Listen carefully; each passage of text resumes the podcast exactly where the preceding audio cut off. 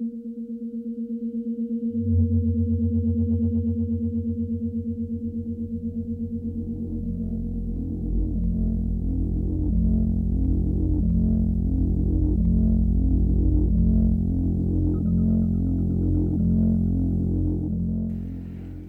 no, no e no, non se ne parla.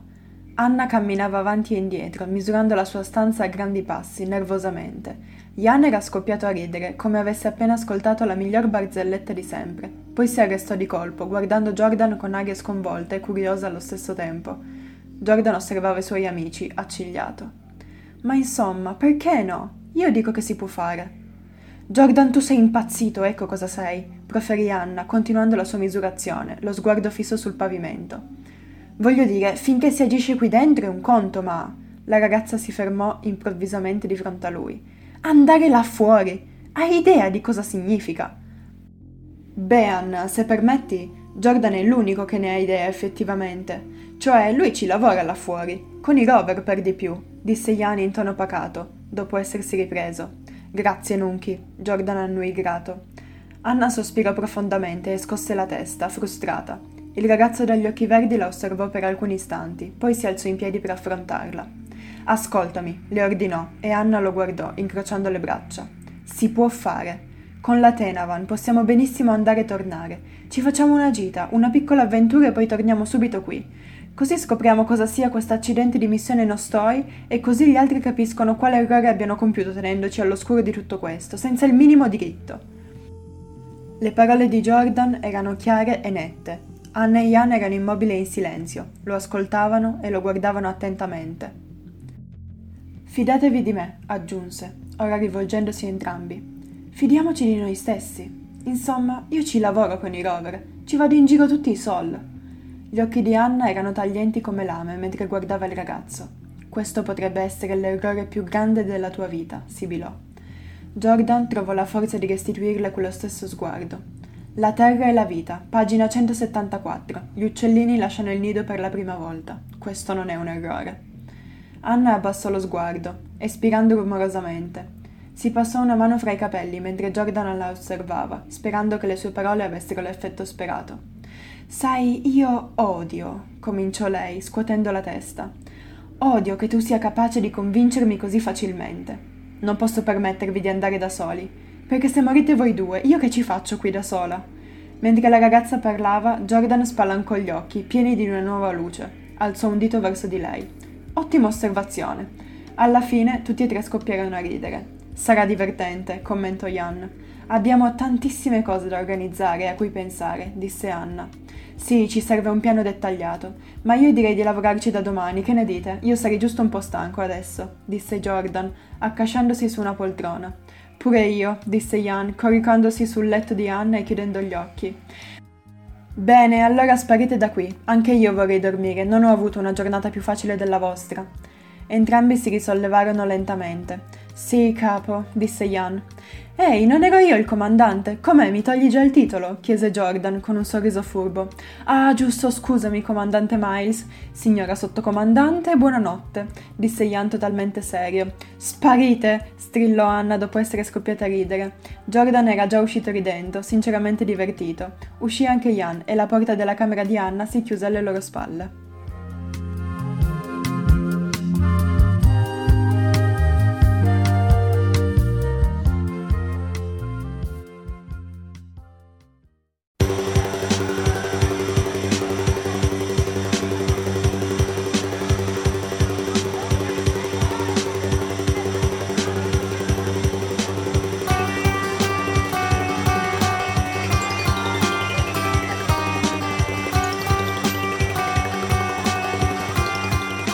Fantascientificas presenta Caratteri fantastici, protagonisti, storie e racconti del futuro presente.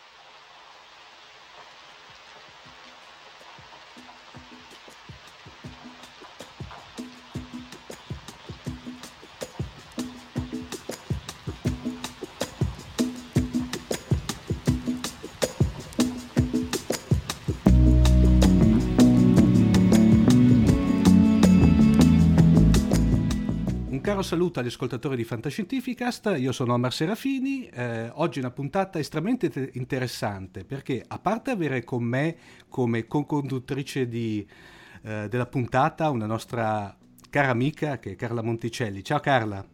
Ciao Omar, ciao a tutti. E poi soprattutto abbiamo un ospite, eh, direi molto particolare, vero Carla? Eh sì, particolarissima. La vuoi, vi, visto, visto, che tra l'altro eh. abbiamo è una ospite, la vuoi introdurre eh te? Sì, eh sì. Ma sì, mm. un ospite che definirei marziana e questo mi piace parecchio come ben sai. C'è affinità, no? C'ha molta affinità, sì, effettivamente. È un ospite che è giovanissima, è un'autrice, è, ha pubblicato l'anno scorso un bel romanzo ambientato su Marte, eh, guarda caso, intitolato Ad Marte 12, abbiamo Giulia Bassani. Ciao Giulia! Ciao, ciao Giulia! Ciao a tutti! Dunque Giulia, allora, eh, eh, direi che eh, come classica, classicamente in questa, in questa, rubrica di fantascientifica, sta direi oh, parlaci di te, ecco una domanda diciamo molto classica. Che dire, io studio ingegneria aerospaziale al secondo anno e al momento questa è la mia occupazione giornaliera, anche perché ingegneria porta via moltissimo tempo, come ben si sa. E, um, oltre a questo scrivo, infatti ho scritto il libro e, e scrivere è un'attività che porto avanti da, da, sempre, fin da quando ho imparato, ho imparato, a tenere una penna in mano, mi piace dire così. Eh, ho sempre scritto racconti, um, storielle, mi è sempre piaciuto scrivere, esprimermi, cercare di mettere nero su bianco le mie eh, emozioni, quello che, quello che sento per cercare di trasmetterlo. Eh, che altro dire? Non saprei.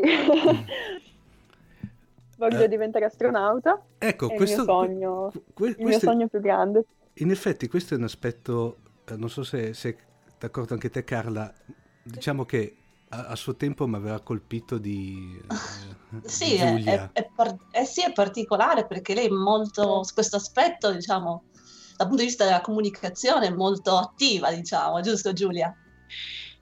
Sì, sì, poi ovviamente eh, è un sogno, cioè diventare astronauta obiettivamente parlando è veramente molto difficile, però è un obiettivo, eh, è un obiettivo difficile appunto e pormi obiettivi alti eh, è qualcosa che, che, ho sempre fatto e che comunque mi, mi stimola molto, mi motiva, eh, mi dà motivazione a, ad andare avanti. E poi diciamo che per diventare astronauti bisogna studiare, trovare un lavoro ed essere persone in forma, diciamo. E quindi, anche se poi non divento astronauta, però mi sembra un buon so. stile di vita da seguire, ecco. esatto. eh, senti Giulia, eh, sì. hai detto che, che, mm, scrivi da sempre. Eh, sì. Ma eh, come fai a conciliare le due cose? Cioè studiare, lo scrivere, pubblicare un libro? Raccontaci un po'.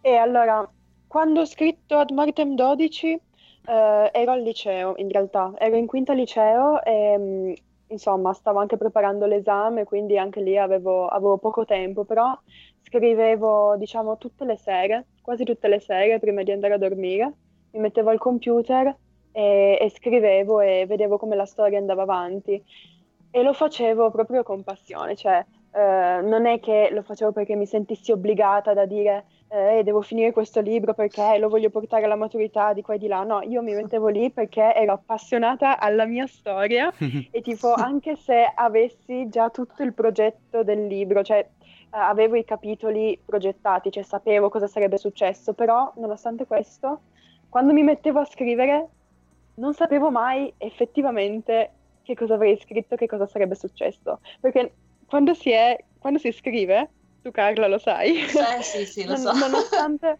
anche se uno si prepara, poi è, è, uh. è sempre imprevedibile, ecco. Esatto, un'avventura. sì. E invece adesso eh, scrivere, continuo a scrivere sempre, ehm, però un po' meno, com- continuo comunque a scrivere la sera, eh, quando non sono troppo stanca, quando non ho lezioni la sera, perché succede anche quello, eh, però adesso per esempio che c'è stata la sessione esami mh, non, ho voluto, non ho avuto assolutamente tempo, non ho potuto, purtroppo, nelle sessioni esami è impossibile. Eh, sì. Studio giorno e notte e faccio solo quello. Ti capisco perfettamente. Invece Giulia, eh, il tuo rapporto con la fantascienza? Allora, io guardo film di fantascienza fin da quando sono piccola, però ehm, ho sempre apprezzato di più la fantascienza, quella che io chiamo più realistica, come per esempio The Martian, Interstellar. Quando ero piccola guardavo spesso Contact, mm. um, la storia della, della, della scienziata che ascolta le, i suoni provenienti dallo spazio e poi ha questo incontro mistico. Quel film è stato uno dei primi film, tra l'altro, che mi ha fatto appassionare per di più alla, al mondo della scienza e della fantascienza. Um, invece le, diciamo, epopee spaziali, per esempio Star Wars, um, mi stanno appassionando di più adesso, cioè riesco a, ah. a, guardarli e seguirli di più adesso. Per esempio ho anche comprato il libro di Star Wars eh, e lo sto leggendo adesso. Quando, quando ero più giovane, non, è non molto tempo fa, l'altro ieri, quando ero più piccola, esatto, no, quando ero più piccola non, non lo so, non, non riuscivo a guardarli, non mi dicevano un granché. Così. Eh, vabbè. Si e, cambia, diciamo. E a livello, Vai, a livello letterario? Sempre fantascienza, eh? A livello letterario, um, verso le medie, ho letto dei libri di Stephen Hawking. Uh, lui ha scritto una serie di, di, libri di fantascienza, di storie di fantascienza insieme a, a sua figlia, mi sembra, Lucy Hawking. Uh, di questi due ragazzini, George e Annie, che viaggiano nello spazio, e, però anche lì aveva una, una, sfaccettatura realistica, perché ovviamente Stephen Hawking è un grandissimo scienziato, era un grandissimo scienziato, tra l'altro il mio preferito, e, e cercava di dare una spiegazione scientifica a tutto quello che succedeva. E oltretutto, uh, quelli anche sono, sono i primi libri che che mi hanno appassionato veramente a, al mondo della scienza. Ero tipo alle medie, prima di andare al liceo, insomma. E, è stata una cosa quasi casuale, a dire il vero, perché era estate, ero al mare e sono entrata in una libreria a cercare un libro da leggere perché eh, io sono sempre stata appassionata alla lettura, ho sempre voluto leggere un libro, quando ne finivo uno ne dovevo iniziare un altro e così ero andata alla ricerca di un altro libro e mi è capitato così tra le mani un libro di Stephen Hawking che all'epoca non, non avevo idea di chi fosse e, ehm, e, sulla copertina c'era insomma una galassia, poi lo spazio così mi aveva sempre affascinato quindi ho detto proviamo mm. e tipo è da lì che poi è nato tutto, tutto quanto. Quindi quello è stato diciamo il primo libro di fantascienza che hai letto e l'ultimo? no, no, vai, vai. L'ultimo di fantascienza che hai letto, cos'è stato? Uh, aspetta. Domanda ah, difficile? Sì. Artemis. Artemis ah. di Andy Ware. Sì, bello, sì. Ti è piaciuto? Sì. Mamma mia. Sì, sì, sì. cioè, come andare sulla luna. Come andare esatto. sulla luna ed essere là. No, il suo stile di scrittura è spettacolare. Cioè, io non so come faccio ad avere un livello di conoscenze così elevato, cioè come, come se fosse vero. È incredibile. Eh. E però è eh, fantascienza perché non è ancora successo. Eh sì, Solo per sì, quello. Eh. e invece Deserto Rosso l'hai letto? Non ancora, ce l'ho eh, sul comodino, ce l'ho sul comodino. Devo prima finire il libro di Star Wars e poi prendere quello. Beh, però Carla, eh, che onore, eh? eh? Cioè, eh. arrivi dopo... eh, Giulia invece... Arrivo dopo Star Wars. Dopo Star Wars, esatto. In... Voglio così. invece Giulia... Ah, eh, eh, invece Giulia, fantascienza televisiva? Cioè telefilm, serie, cartoni anche? Mm-hmm. Fammi qualche esempio. Adesso non mi viene in mente. non so, eh, te la butto lì, mi viene in mente The Expanse, tanto per rimanere una serie abbastanza recente. The Expanse i... me, l'hanno, me l'hanno consigliato in molti, a dire il vero, però mm-hmm. non, non l'ho ancora guardato. Uh, beh, andiamo sui classici tipo Star Trek, mi viene in mente, piuttosto che, beh, sicuramente l'avrei vista, Spazio 1999. Sì, sì, qualcosa, qualcosa di questi qui storici li ho guardati eh, in passato, sì, di sicuro. Star Trek, a dire il vero, molti mi odieranno per questo. ho provato a guardarlo, ma tipo... Ehm, dopo un'ora di film, del, del, insomma, è puntata, non mi ricordo mm. neanche, perché è vero. Eh, comunque, dopo un'ora che avevo visto Star Trek, non era ancora successo niente e io mi stavo addormentando. Molti eh, lo so che mi diranno per questo. No, Però, ma... E così, lo ammetto, ammetto le mie cose. No, no, ma eh, eh, guarda che su quello Giulia ti capisco benissimo perché io un giorno prima o poi farò outing eh, conscio del fatto che perderò, perderemo il 50% dei nostri ascoltatori causa su... di Star Trek. No, no, a eh. causa di un film notissimo, il quale su di me, il film parlo di fantascienza ovviamente, il quale su di me ha, ha l'effetto de, dell'exotan sostanzialmente, quando ho difficoltà a addormentarmi. Sì, un film, ma no, e non lo, potrò, non lo posso dire in questo frangente, lo, però diciamo che lo butto lì, anzi lanciamo un piccolo sondaggio. Indovinate Sonda, film, secondo... In, secondo... voi qual è il film che fa addormentare Omar dopo neanche un quarto d'ora di, di film? Eh, vedremo. Posso dare solamente un piccolo, un, un piccolo, spo, un piccolo, come dire, un piccolo, un piccolo suggerimento. È stato fatto da poco una sorta di, chiamiamo, di un remake, basta. E qui mi ah. fermo. Dunque, Ce sono tanti. E ci sono tanti, esatto. Eh, beh, bello quello, eh.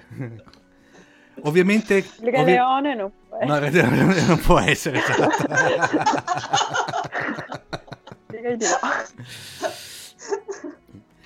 Giulia, ma eh, quello che mi, che mi, stupisce, questo tuo percorso, se vuoi, eh, inverso dal punto di vista fantascientifico, cioè sostanzialmente hai subito iniziato con una fantascienza, se vuoi, chiamiamola adulta per modo di dire, o eh, quantomeno abbastanza impegnativa, perché l'art sci-fi, eh, poi soprattutto Card mi insegna che è una fantascienza anche di un certo livello, se vuoi da un certo senso è gratificante però di difficile di gestione il più delle volte. Sì. E quello che mi stupisce è il fatto che sostanzialmente sei passata da, da, da una fantascienza diciamo impegnativa a una se vuoi un po' più, chiamiamola light, se si può dire, diciamo più di disimpegno. Ecco, mi colpisce molto questa quando tua... Parli, quando parli di fantascienza impegnativa, intendi per esempio Interstellar o The Martian? Esatto, bravissima.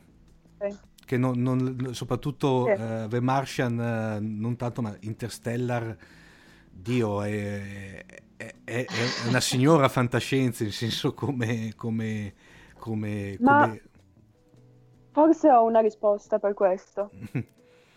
che in passato avevo poco interesse, proprio mh, mm, lo ammetto, avevo poco interesse per questo tipo di fantascienza um, più leggera, ecco.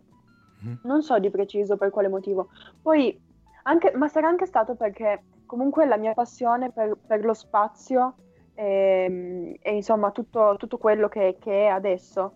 Non, non, è una cosa che mi porto avanti fin da quando ero piccola, cioè quando io ero piccola non volevo fare l'astronauta, non mi sarebbe mai passato per la testa, cioè è una cosa che è cresciuta, che è nata quando poi sono cresciuta, che ho iniziato a studiare e, e scoprire fisica, mm-hmm. scienza, astrofisica, di qua di là, leggere libri di Hawking, cioè io mi sono avvicinata a questo mondo attraverso la scienza. Mm-hmm e tipo soltanto adesso riguardo indietro, mh, mm, guardo per esempio Star Wars perché questo ce l'ho, ce l'ho da poco, così e penso ma, ma perché mh, mm, piace a tanti, che cos'è di così speciale? Allora andiamolo a rivedere. E così, è per quello che adesso sto riprendendo, eh, cioè solo adesso sto riprendendo quel tipo di fantascienza. Per cui, per cui, se vuoi Perché quasi... Mi ci sono avvicinata da un altro lato. Diciamo che lo stai facendo quasi come se fosse un esercizio di, di, di studio a questo punto, se vuoi. Ma sì, un po' sì, perché devo essere aggiornata, perché comunque eh, moltissimi appassionati di spazio sono appunto eh, grandi appassionati di fantascienza che magari dalla fantascienza si sono avvicinati alla scienza, spesso è così che succede. E quindi spesso mi vengono, mi vengono a chiedere, a parlare di, di appunto Uh, queste serie, questi film molto famosi e quindi io devo essere, devo essere pronta a rispondere. per esempio, magari... uh, sì. Dimmi, dimmi, scusa, no, no, scusa. Ehm, guida autogalattica per autostoppisti. Eh. Sì? Non, l'ho ancora, non l'ho ancora né visto né letto né niente. Ci sarà però lo voglio fare. Dicevo, poi Ma magari voglio... insomma, la, siccome la tua vita sta diventando anche un po' più seria adesso, magari hai più bisogno di leggerezza quando ti metti a leggere, insomma, nel momento di, di riposo, no? Perché no? Perché no? Ma sì, eh. ma la mia adesso è, è curiosità e, mm. e, necessità di restare al passo è una, con, un approccio scientifico. le persone che mi sono attorno. È proprio sì, non riesco a schiodarla da lì. Eh. tipo se dei miei compagni di eh, aerospaziale o qualcuno che mi segue sui social mi fa una battuta, eh, che ne so, legata a, che ne so, Star Trek o guida... Eh, ehm, eh si chiama, galattica però su stoppisti, io, io dovrei essere pronta a capirla. Tra l'altro... Eh... No, vabbè, no. Però cioè, io ho curiosità genuina, cioè io prima o mhm. poi mm. guarderò, li guarderò, li leggerò tutti e probabilmente mi piaceranno anche perché poi alla fine mi piacciono, mi piacciono veramente. Poi scusa, Adesso, poi scusa sì. Giulia, il viaggio verso Marte è lungo, hai voglia portarti dietro roba da leggere, da guardare? eh, ma ne, eh, ne avrò ne avrò più tempo. Ascolta Giulia, poi io è, è, è, da poco che ti seguo e tra l'altro devo dare la colpa che ti seguo a Carla praticamente, perché Carla assumeti tutte le responsabilità de, sì, del me, caso. Me assumo, me le assumo. e devo dire, eh, quello che anche mi ha colpito di te è che anche in un certo senso fai anche una sorta di, eh, di opera di, um, divulgativa anche. Eh, ho visto... Online soprattutto, sì ho visto anche recentemente sei stata addirittura in una scuola, se non sbaglio. Sì, sì, quello era il mio vecchio liceo. Mm-hmm. E praticamente niente, mi hanno chiesto di tenere una lezione, tra virgolette, un laboratorio in cui ho parlato di, di terapiattismo, dei misteri dell'universo, così agli studenti, con gli studenti. Eh, questi mm. temi un po' frizzantini che appassionano e uno andrebbe avanti a parlarne per ore. No, sì, comunque divulgazione.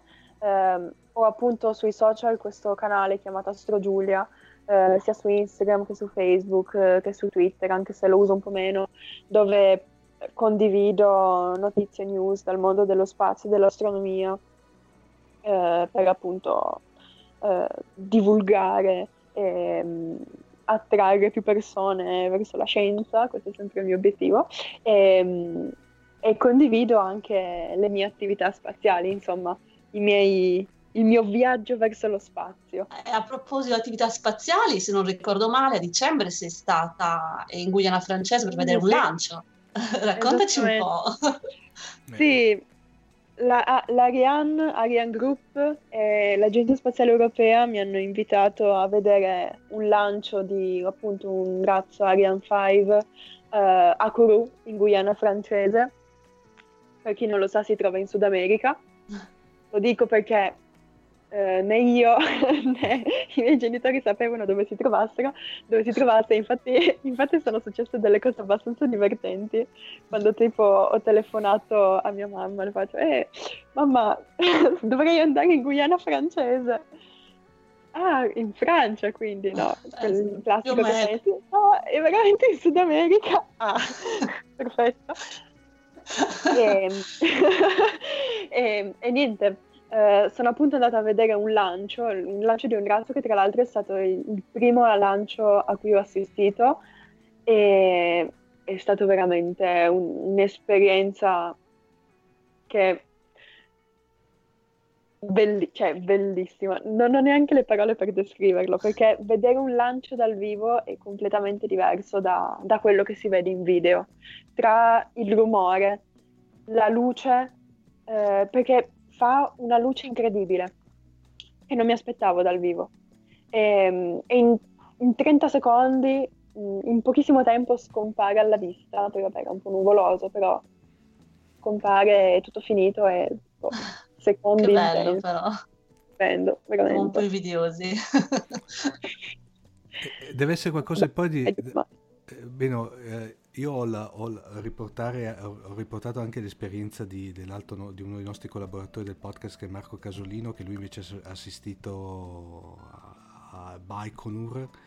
Deve essere qualcosa di estremamente anche fisico, vero Giulia? Cioè hai il rumore che ti praticamente ti becca la pancia e, un, e, e ti becca tutto sì, il corpo sì. sostanzialmente.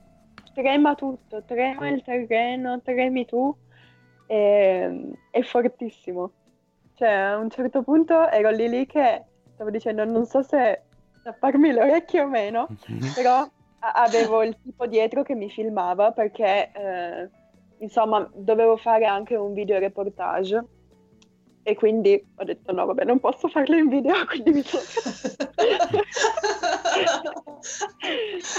no, vabbè, Magari divento sorda, ma fa niente. esatto. Ne è valsa la pena. no, vabbè, un rumore assordante comunque, cioè è, è emozionante in tutti i sensi. Tant- Giulia, di questo... la potenza, la chimica. Di questa... Eh, ossigeno liquido, scusa, dimmi. No, no, scusa, di questo viaggio eh, c'è, c'è, anche, c'è anche un video, se non sbaglio, vero? Sì, hanno fatto un breve video, dura mm. neanche un minuto, penso, sì, per presentare, non so, pubblicitario, loro, mm. per l'Ariane, per l'ESA. B- breve, carino. Ah, dove ci sono io emozionatissima in tutte le scene. Deve essere stato veramente... No, bene, ti, ti, posso ca- ti, posso capire, posso capire lo stato d'animo perché ovviamente io l'ho, l'ho, l'ho, vissuto in altri ambiti, però praticamente posso capire che cosa, che cosa deve essere, cioè il coronamento se vuoi di un, di, di un sogno sostanzialmente. Aspetta, sì. Invece Giulia, il fatto stesso della tua determinazione per, diciamo, per, sostanzialmente per arrivare un domani a, a fare l'astronauta, ehm, c'è già, adesso la domanda è molto, te la faccio da profano e magari è, è, molto, è molto sciocca, però per arrivare a fare l'astronauta c'è un percorso obbligatorio da seguire o, o, o no? Adesso scusami, la domanda no. è, molto, è, molto, è, molto, sciocca, però è da profano. No, ecco. no, no, ma lo spiego tranquillamente, perché ci sono moltissime persone che, che me lo chiedono, quindi lo dico qua pubblicamente, così mm. tolgo un po' di dubbi. Um, chiunque può diventare astronauta. Cominciamo da questo. Poi ovviamente la cosa è un po' più complicata, cioè chiunque si può iscrivere alle selezioni.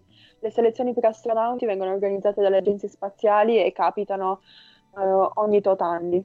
Per esempio, per l'Agenzia Spaziale Europea è una cosa tipo ogni 20 anni, tipo, infatti le prossime saranno forse nel 2024. Mm-hmm. E fondamentalmente quello che richiedono è requisito base, basilare, è una laurea, eh, se non sbaglio anche laurea breve, penso che sia mm. sufficiente, mi sembra, eh, in una materia scientifica, qualunque, che sia ingegneria, eh, matematica, biologia, geologia, addirittura anche medicina, va bene, perché il medico di bordo può servire nelle missioni. Um, così, e poi eh, essere in forma, quello, quello, sì, conoscere le lingue straniere e um, avere capacità eh, sociali, insomma, riuscire a, socializza- a socializzare um, Insomma, questi sono, sono le, le, i requisiti base. Poi ovviamente alle selezioni prendono parte decine di migliaia di persone, più o meno. Tipo alle ultime selezioni di NASA eh, hanno preso parte tipo 10.000 persone.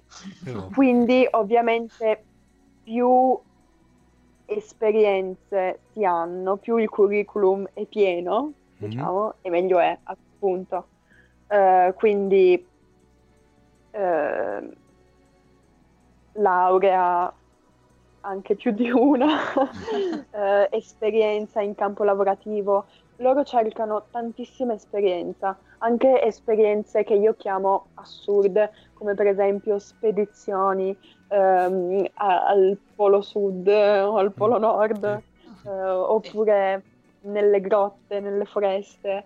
Eh, e questo diciamo è, è il percorso per, per, i civili. Se no ci sono anche i militari ehm, della, dell'Accademia dell'Aeronautica Militare o l'Air Force nel caso del, degli Stati Uniti e, ehm, e quello diciamo è un altro percorso che è seguito moltissimo soprattutto in Italia quasi tutti anzi senza quasi tutti gli astronauti italiani sì. sono, provengono dall'Accademia Militare a parte Guidoni che se non sbaglio è un astrofisico forse lui è l'unico che non ha fatto l'Accademia Militare Um, comunque essere militare, se, se, qualcuno se lo chiede, non è necessario, non è un requisito essere un pilota militare. Per cui non è titolo preferenziale, come si dice? No, assolutamente no, anzi, ho anche sentito dire, insomma, mi hanno detto che eh, tipo alle prossime selezioni cercheranno di ehm, dare prevalenza a chi non proviene da un ambiente militare, cioè mm-hmm. uh, agli scienziati, per così dire, mm-hmm. ai civili.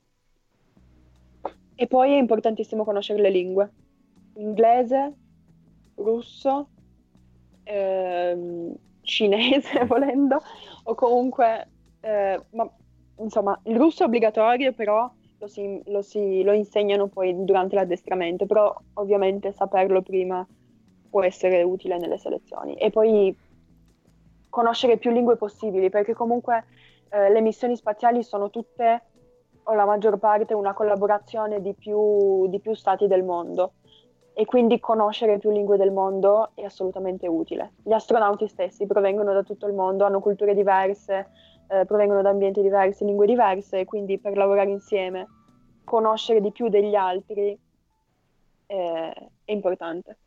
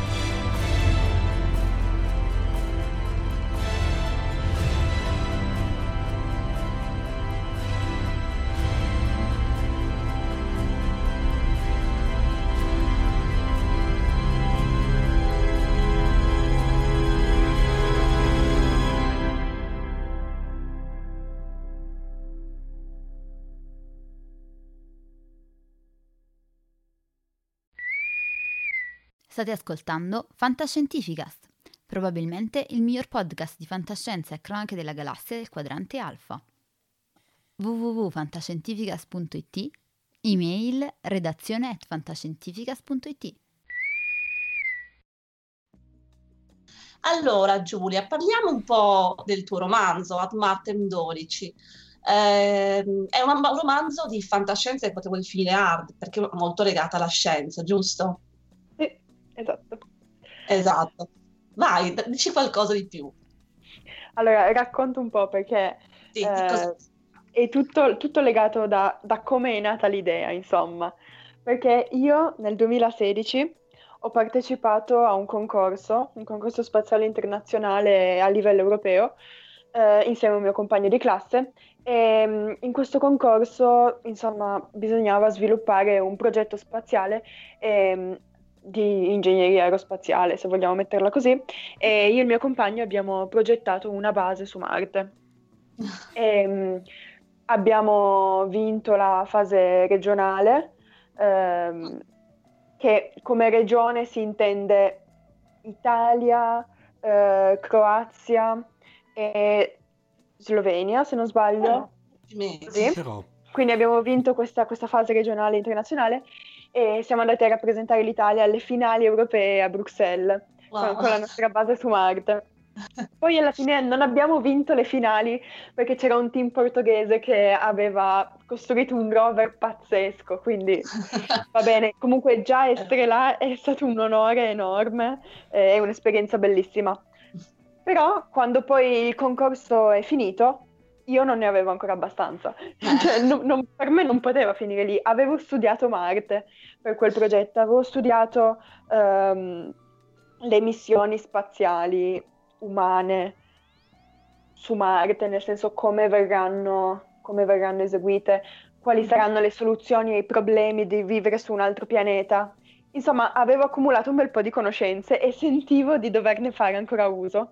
E così, visto che io, visto che mi piace scrivere, visto che oltretutto stavo anche eh, cercando un'idea mh, da mettere nero su bianco, eh, mi è venuta l'idea, ma perché non ambientare una storia in quella base che ho progettato? Andiamo ad Fantastico. ambientare una storia su Marte. E questo è esattamente quello che ho fatto. Poi io ehm, all'epoca, all'epoca perché sono passati tanti anni, sono passati tanti- avevo 18 anni così. E io, i miei personaggi, i personaggi dei miei libri eh, hanno sempre la mia età nel momento in cui scrivo, perché mm, non so, mi viene più semplice. Certo. Poi, oddio, io scrivo libri, ma no- non sono ancora una scrittrice esperta, ovviamente.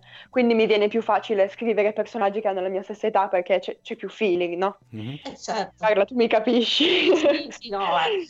Il feeling che, è che c'è con i facile. personaggi. Esatto.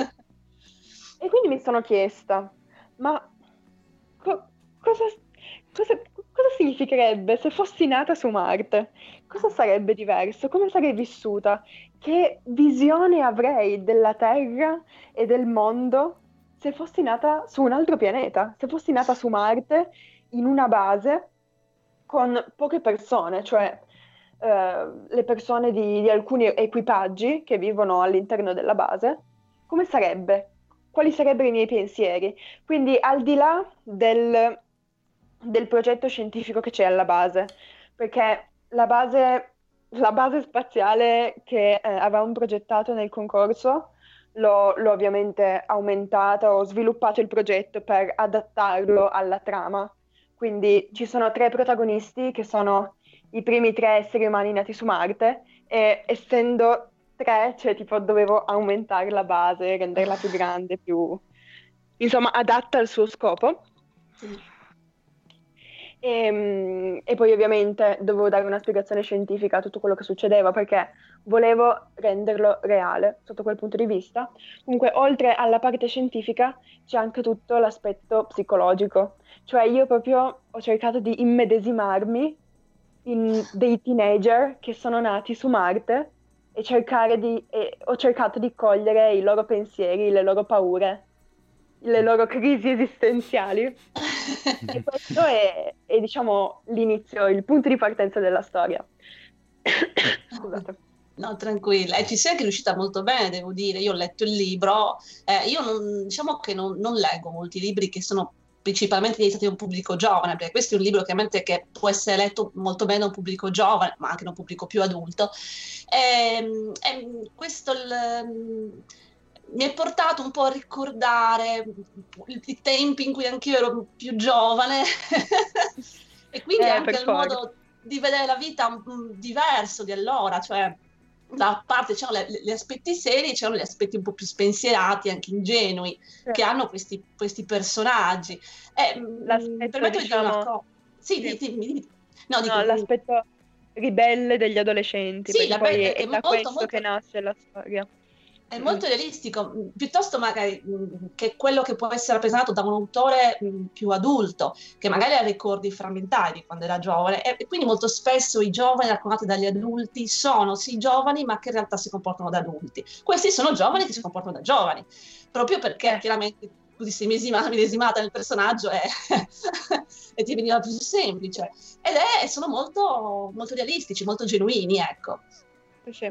Magari ho avuto più difficoltà appunto a scrivere i, i personaggi adulti, eh, come... Te la sei cavata bene, dai.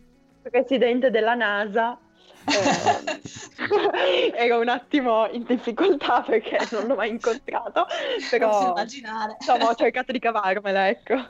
Me lo sono immaginato, sì, perché alla eh. fine è questo che fanno gli scrittori, no? Eh, cioè, beh, io certo. non non sono ancora andata su Marte, però ho ambientato eh, una storia forza. su Marte, quindi sai. e per forza. E poi anche c'è un'altra cosa, cioè oltre ad essere un libro, sempre la mia, la mia opinione, oltre ad essere un libro che parla sì eh, di un ambiente tecnologico, quindi c'è l'aspetto tecnologico, parla sì di questi ragazzi giovani, ma questi ragazzi giovani che però vanno incontro a cose più grandi di loro e quindi anche una crescita. Per cui in questo senso io lo chiamerei anche quasi, magari non è voluto, quasi un romanzo di formazione Mm. Cosa ne pensi? Sì, perché loro comunque, perché comunque alla fine c'è, c'è, un ciclo che alla fine si conclude nello stesso punto in cui è iniziato, giusto? non, non, facciamo spoiler, niente. eh, non è uno spoiler, no. semplicemente per dire che, che alla fine troviamo i personaggi nello stesso punto di partenza più o meno. Però sono diversi. Però, eh. però sono cambiati. Ecco. Sono cresciuti. Hanno, hanno, sono andati incontro a un certo tipo di esperienze che probabilmente cambierebbero chiunque. dei, dei, dei giovani così, dei ragazzini. Però sì, sono cambiati. Quindi sì, in effetti potremmo definirlo un, un po' un eh, romanzo di formazione. Sì, e quindi tu hai fatto qui anche in questo senso un, uno sforzo creativo nel cercare di immaginare eh, una crescita che è tutta nella tua mente alla fine, no? Perché a te non è successo. sì, cioè, a dire il vero, non è che non, cioè, all'inizio non, non, pensavo a questo, però sì. è, è, venuto fuori poi mh, nella storia per forza di cose. Eh, io ero lì con i personaggi. Parte da un'idea e poi... Le cose succedono. esatto. cioè io, io, quando scrivo io mi, mi, immergo completamente nella storia, la faccio diventare la mia realtà e quindi quello che succede succede, cioè n- nulla accade così a caso perché, perché cioè, um, non, non so come dire, magari scrivendo uno si estranea alla storia e dice ah adesso devo far succedere quello. Um, cioè, a, a, me non, succe- non, succede mai questo, cioè io sono proprio dentro funziona. e seguo, seguo, il flusso della storia esatto. e, e, quello che succede succede. In un certo senso tu eri lì con loro praticamente e con loro. l'hai vissuta anche tu. Infatti pensa che, pensa che mi manca, mi eh. manca tantissimo scrivere di quei personaggi, infatti a volte vado, lo, lo sfoglio, lo, me ne rileggo dei pezzi e torno lì con loro perché mi manca. Infatti, forse me lo volevi chiedere tu prima o poi, di sicuro io me l'aspettavo la domanda, se scrivevo il continuo. No, ecco, eh. lo stavo chiedendo io Giulia. Ah, me lo volevi chiedere tu? Va bene. Ormai. Ma, o ma rispondo adesso o rispondo dopo, volete? No, no, no, no vabbè, ma, rispondi, vai pure. Ormai. eh, a me piacerebbe tantissimo continuarlo. Infatti sono qui che, che, che penso, che cerco di... Uh, ci ragiono, perché un po' ho paura, perché dopo che ho concluso questo, è, comunque la narrazione si è conclusa adesso. Quindi andando avanti ho paura che non so, eh, diventi banale o, o, comunque non sia più come prima. Mm. Quindi cioè, lo continuerò solo se trovo proprio l'idea che, certo. che io ritengo pazzesca eh, che, che, fa. Perché o va o non va. E quindi certo, se, se, ho dubbi che non possa andare non lo continuo. Quindi sto, sto aspettando il, il flash, l'illuminazione. e vedrai che arriverà, sono certa che arriverà. Che poi tra l'altro io ti faccio complimenti, visto che sono qua un po' sviolinate, però io trovo che hai, che hai un, un, ottimo senso della narrazione, cioè a te come, come l'hai raccontato ti viene istintivo, cioè non c'è stata una preparazione mh, della struttura della storia, non particolare a quanto pare, è stato un po' a fare spenti. È brutto Ma fare spenti, eh, però. no, no, vabbè, un pochino sì, cioè, un, un minimo sì, mm. perché io comunque sapevo cosa volevo far succedere. Ecco, però, esatto. però, poi mentre scrivevo magari mi venivano in mente altre cose. E quindi o magari la storia prendeva, prendeva un'altra piega, nonostante io cercassi di mantenerla verso la strada che volevo, però magari eh, scrivendo mi, mi, mi veniva da, da, far succedere qualcosa di di inaspettato e, e, così magari mi cambiavo un po' i piani, però insomma riaggiustavo tutto pian piano andando avanti. Poi magari mi venivano delle idee super geniali, super pazzesche, tipo che mi stupivo io stessa. Eh tipo... sì, perché il bello, il bello che se stupisce te, stupirà sicuramente anche il lettore, no? sì, no, ma è fantastico perché cioè, io, io sono io sono una fan del mio stesso libro, cioè sono super Addirittura mentre lo scrivevo ero tipo, no, ma non, non è possibile. non ci credo che lo sto facendo succedere. wow, questo bellissimo, pezzo è venuto veramente bene. Ah, così. È bellissimo il tuo entusiasmo. No, fa, eh, no, è... Eh, cioè, no, ma a volte addirittura lo rileggo e ci sono dei pezzi che sono tipo non ci credo. Ancora adesso. L'ho scritto io. Esatto. Così. Vabbè. No, che penso poi... sia un bene, insomma. No. Sì, sì, senza dubbio. No, comunque ce, ce, lo prometti un sequel, vero? Di questo podcast intendi? O del libro? no, no, no, della, de, del libro. No, nel ah, podcast, te, eh, quando, eh. quando, vuoi Giulia, sai che basta che bussi e più che volentieri sei sempre qua. Eh. Grazie. Eh. No, del libro eh, mi piacerebbe. Se, se ricevo eh, la, la, fulminata mm. idea e, e, me ne stanno arrivando di idee. Mi stanno balenando cose per la testa. Tipo, qualche notte fa mi è venuta un'idea pazzesca, però me la sono dimenticata. No. ecco, ecco. infatti, infatti, sto piangendo, tipo. Però... Devi subito segnarla, sul blocchettino, accanto sul comodino, la penna. eh, Prende nota subito. Tipo, è stato eh. tipo un flash, è stato eh. più un sentimento che un pensiero. Eh, quindi... Non era destino, non era destino. Dai. Non era destino, infatti. Fai, fai co- Giulia, fai come me che ogni tanto io e Carla ci becchiamo su, su chat a orari improponibili della notte quando siamo tutti e due svegli. e succede. Io invece la butto lì, ragazze, visto che sostanzialmente è citando un personaggio di una di una nota uh, serie di fantascienza a cui sono molto legato e che posso fare un piccolo spoiler, fra un po' ci saranno nuovi, eh, novità abbastanza gustose, che è Babylon 5, c'era questo personaggio che si chiama Michael Garibaldi, che era un responsabile della sicurezza, che aveva mm. passato gran parte della sua vita su Marte. Allora Marte nell'universo del contesto di Babylon 5 è abbastanza terraformato, diciamo e dice, ripete più volte una frase che Marte ti cambia da dentro. Ah. Mm. E sentendo, allora, sentendo beh, eh, Carla conoscendola da una vita e poi soprattutto diciamo il, il, il, galeotto fu Marte sostanzialmente fra me e Carla, no? Scusa Federico, eh. eh, e poi adesso sentendo te Giulia che ne parli veramente con uh, un, un, entusiasmo che veramente è, uh, è, è, incre- è, contagioso, giusto, è contagioso.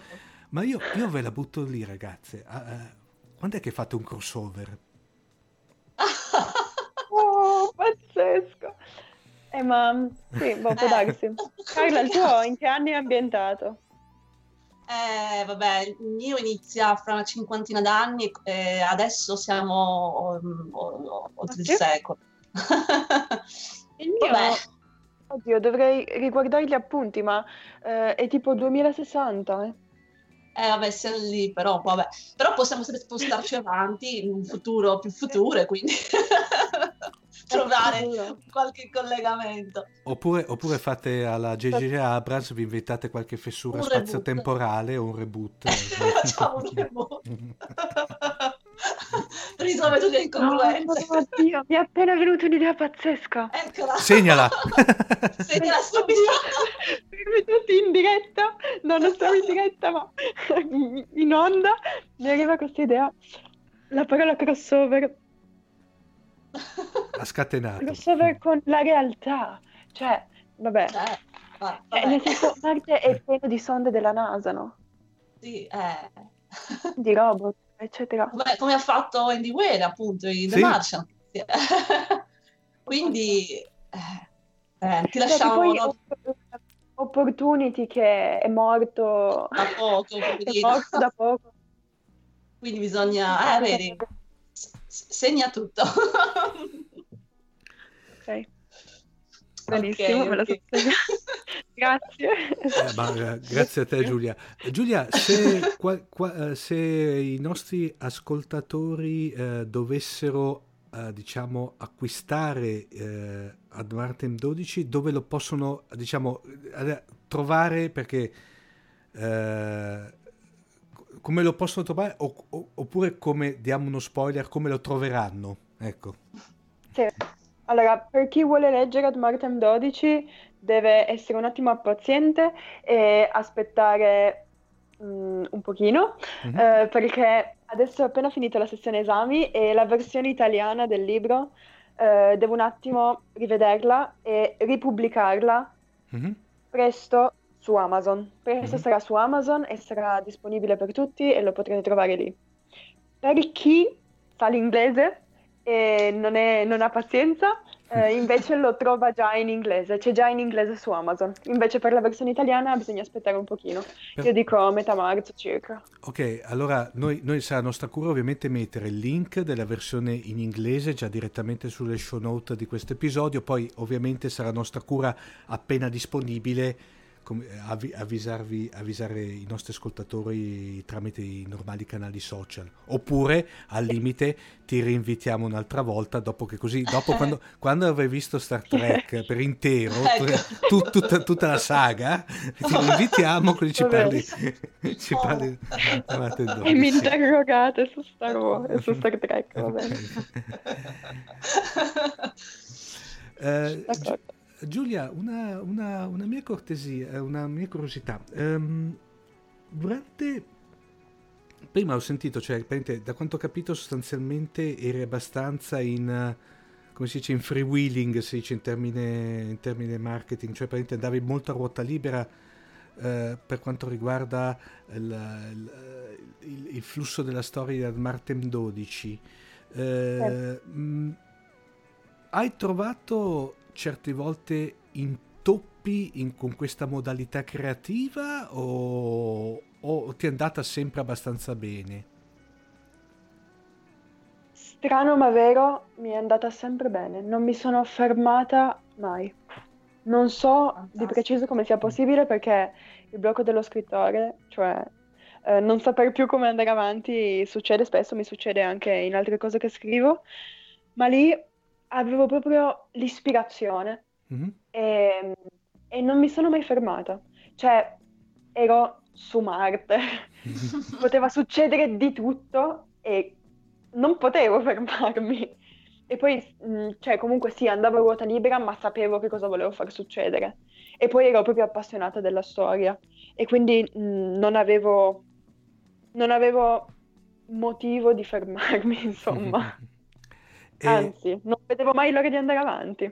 Cioè, ormai era diventata una sorta, come dirti, quando fai il corrispettivo del binge watching nelle serie tv, praticamente continuavi a dire no, aspetta, ne vedo un altro episodio, vedo un altro episodio, vedo un altro episodio, per andavi avanti fino a fine. E, e, normalmente quando sei durante questa, diciamo, fase, chiamiamola fase creativa, nel senso sei eh, in, in, fase di scrittura, eh, tendi a isolarti da, dal resto del mondo oppure... Camera mia, porta chiusa, computer, musica e quadernino degli appunti con eh, mini progetto se necessario, ma di solito quando, quando, le, quando, scrivo non lo guardo neanche, quindi in realtà magari non serve. Così. Interessante, per cui eh, diciamo... Per curiosità, quanto ci hai messo poi a scriverlo, la prima stesura? Uh, mi pare sei mesi. Ah, un buono. sei mesi. Così considerando sì. che andavi anche a scuola, insomma, lo facevi a tempo perso, tra virgolette. Eh sì, oh. lo scrivevo la sera. Poi andavamo pure in montagna nelle vacanze, andavamo in campeggio, in roulotte, dove non c'era connessione né niente, ma io avevo il mio PC portatile e ovunque lo aprivo e mi mettevo lì succedendo una cosa più pazzesca. Lì, tra l'altro, in montagna, proprio là, ho scritto una delle scene più pazzesche. Eh, non posso dirlo. Non però. puoi dirla, no. No, no, no. no, no rigorosamente... Però Carla lo sai, metà, metà libro, quando... Eh, vabbè. Eh. Vabbè, non si fa. Non si fa. Diciamo, diciamo che è a metà libro. Metà ecco. A metà libro, ecco. Uh, Giulia, ma se te dovresti fare un book trailer di Ad Martem 12?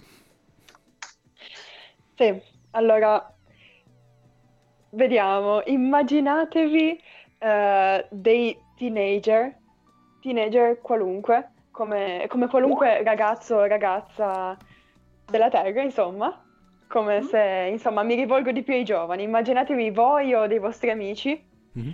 uh, su Marte quindi, però teenager normali, quindi, uh, che vogliono, che sono ribelli, che vogliono infrangere le regole, andare contro al conformismo imposto dagli adulti. Teenager normali, però sono su Marte, dove infrangere le regole può essere fatale. Cosa può succedere? Questo è Ad Martin 12. Bellissimo, bellissimo. Fantastico. Ah, ah, Giulia, io sono abbastanza refrattario nel leggere in lingua originale, però non vedo l'ora che esca su Amazon, che lo prenderò subito. Va bene. No, ma la lingua originale, a dire il vero, è l'italiano. Mm. Perché prima l'avevo pubblicato in italiano, infatti. Poi l'ho tradotto in inglese e l'ho pubblicato in inglese. Poi però appunto l'ho tolto in italiano perché adesso lo volevo rivedere e lo ripubblico presto. Seconda edizione. Ottimo, ottimo. Guarda, sarà veramente appena esce subito lanceremo su tutti i canali di comunicazione anche quelli, quelli subspaziali, così praticamente. Bene. Tutti su Marte. Tutti su Marte, esatto. Dunque Giulia, allora mh, mm, direi che a questo punto ti ringraziamo tanto di... Uh, di, di, essere stata con noi questa, beh non si dice in podcast, si dice però in questa è stato serata. Un piacere. È Guarda, stato un piacere, anzi grazie a voi per avermi dato questa opportunità. Poi eh, ragazze, permettetemi una cosa, eh, questa è una considerazione del tutto personale e, e me ne assumo tutte le responsabilità. Eh, sentendo Giulia eh, posso ancora aver fiducia in questo paese. Grazie. Un bel...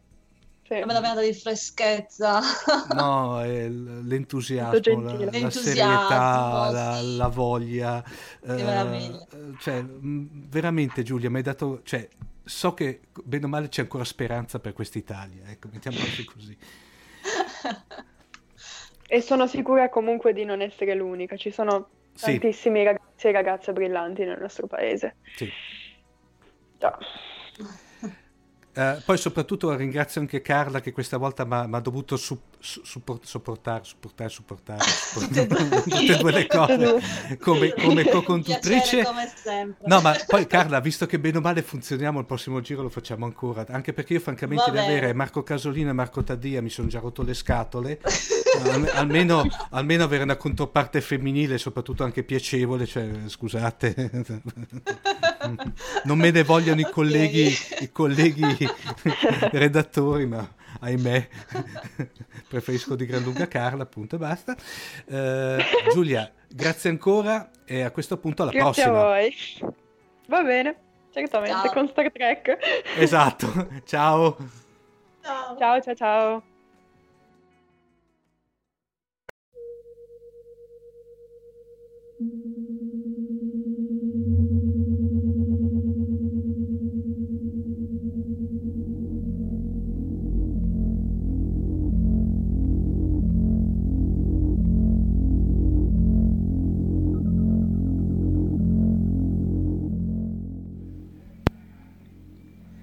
La notte era pacifica e calma. Per quanto l'oscurità gli desse un po' i brividi, trovò che nel complesso tutto fosse quiete. Pronto, con il casco in mano e l'ossigeno in spalla, girò attorno al cilindro centrale finché non fu di fronte alla camera di equilibrio. Non c'era ancora nessuno, ma poco dopo udì dei passi leggeri e felpati venire nella sua direzione e poi apparvero Anne e Jan. I tre non si dissero neanche una parola, i loro sguardi la dicevano lunga. Annuirono una volta con la testa, poi si infilarono i caschi e svolsero tutte le procedure di sicurezza. Alla fine entrarono nella camera d'equilibrio senza più voltarsi indietro e una porta si chiuse definitivamente tra loro e l'Aresland. Sol numero uno, disse Jan sottovoce in un respiro. Le sue parole si diffusero nei caschi di Jordan e Anna. Sol numero uno, ripeterono i due all'unisono. Uscirono nel profondo buio, illuminato a intermittenza dalle luci rosse che circondavano la base. Camminarono tra sabbie e rocce, ora nere, ora rossastre. Raggiunsero il garage senza dire altro e salirono a bordo della Tenavan sempre in silenzio. Era come se avessero paura che qualcuno li sentisse. Jordan e Jan si diressero verso la parte anteriore per sedersi rispettivamente al posto di guida e a quello del passeggero che aveva di fronte il computer. Un fremito percorse la Tenavan e le luci si accesero, mentre anche tutti gli indicatori di fronte a Jordan si illuminarono. Dopo che una serie di bip bip si diffuse per il rover, tutti e tre si tolsero i caschi. Poco dopo giunse la voce di Anna dal corpo centrale del veicolo. Livelli di aria? chiese. Nella norma, rispose subito Jordan. 20% di ossigeno, 80% di azoto. Riassorbimento di CO2? Nella norma. Temperatura? 72 gradi Fahrenheit. Pressione? Un'atmosfera. Umidità relativa? 60%, 0.013 atmosfere di vapore acqueo. Tutto a posto, constatò la ragazza avvicinandosi alla cabina di guida. Possiamo partire. Bene, iniziamo a muoverci, dichiarò Jordan impugnando il comando manuale per poi spingerlo delicatamente in avanti, mentre anche la Tenavan cominciava a spostarsi. Far muovere quel veicolo era tutta un'altra storia, pensò Jordan, mentre portava la Tenavan fuori dal garage. Com'è? chiese Ian. Jordan annui debolmente, era troppo concentrato su quel che doveva fare. Enorme e quasi pesante, osservò, ma fattibile. I fari anteriori del rover illuminarono il deserto marziano non appena furono fuori. Traiettoria nord-ovest, disse lentamente Jordan mentre faceva girare il veicolo finché la punta non fosse diretta nella direzione giusta e tenendo gli occhi sulla bussola digitale. Poi alzò lo sguardo di fronte a sé, all'orizzonte. Direzione cratere Huygens, continuò. Durata del viaggio? Non ne ho idea. Ci siamo, disse Anna sospirando. Jordan annui, senza distogliere lo sguardo da davanti a sé. Salutate l'Aresland. Il ragazzo non si voltò indietro. Vedeva la continua intermittenza delle luci rosse sulla sabbia di fronte a lui, che si perdeva, diventando sempre più fioca nella distanza. Ciao, bello mio, mi mancherai, disse Jan. In altre circostanze avrebbero riso tutti e tre alle sue parole, ma quella volta si limitarono a sorridere leggermente. Anna si voltò senza dir nulla, per vedere un pezzo della base che sbucava dal finestrino. e Jordan mise in moto. Aumentò la velocità finché l'indicatore non segnò i 25 km h e allora si stabilizzò. Tutto il rover tremolava leggermente muovendosi. La Redstone, la Krasnigorod e la Homestead Edu si allontanavano sempre di più. La loro luce svaniva man mano, finché l'Aresland non divenne che un puntino rosso. Alla fine, l'unica fonte luminosa nell'oscurità furono i fari anteriori del rover, che mostravano il terreno ed eventuali ostacoli da superare. Jordan era sereno, ma nel frattempo sentiva qualcosa dentro di sé che pian piano, allontanandosi, sembrava risvegliarsi. Si sentiva vivo. Dentro di sé sapeva che prima o poi sarebbe successo, non sapeva bene come ma in qualche modo l'orizzonte lo chiamava. Voleva esplorare, voleva conoscere la realtà al di fuori dei confini sicuri dell'Aresland. Si rese conto che, dalla prima volta che aveva messo piede fuori dal suo piccolo mondo, non aveva desiderato altro che fare un passo, e poi un altro e un altro ancora, per andare avanti e scoprire cosa lo aspettasse poco più in là. E ora stava finalmente accadendo, stava compiendo quei passi. Avete ascoltato Fantascientificast, podcast di fantascienza e cronache della galassia, da un'idea di Paolo Bianchi e Omar Serafiti, con il contributo cibernetico del Cylon Prof Massimo De Santo. Potete seguirci ed interagire con noi sul nostro sito fantascientificast.it, su Facebook alla pagina Fantascientificast, su Twitter sul profilo at Fantascicast sul nostro canale Telegram t.me slash fantascientificast, sulla nostra community Telegram t.me slash fsccommunity. Se siete particolarmente timidi potete utilizzare la vecchia, cara e affidabile posta elettronica scrivendoci all'indirizzo redazione at fantascientificast.it. Tutte le puntate sono disponibili sul nostro sito, su Apple iTunes, su Spotify e su Podbean all'indirizzo podcast.fantascientificast.it. Se volete, potete lasciarci una valutazione a 5 stelle su Apple iTunes ed offrirci una birra romulana o un gotto esplosivo pangalattico, sostenendoci tramite una donazione PayPal utilizzando l'apposito pulsante sul nostro sito. Fantascientificast è una produzione amatoriale. Non si intende infrangere alcun copyright, i cui diritti appartengono ai rispettivi detentori. L'autorizzazione SIAE 5612I5359. Nessun byte e nessun tribolo sono stati maltrattati durante la produzione di questo podcast. Alexa 4 e l'equipaggio di Fantascientificast vi augurano lunga vita e prosperità e vi danno appuntamento alla prossima puntata lungo la rotta di Kessel.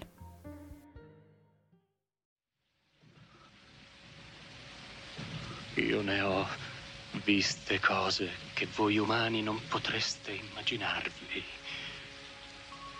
navi da combattimento in fiamme al largo dei bastioni di Orione. E ho visto i raggi B balenare nel buio vicino alle porte di Tannhäuser. E tutti quei momenti andranno perduti nel tempo come lacrime nella pioggia. È tempo di morire.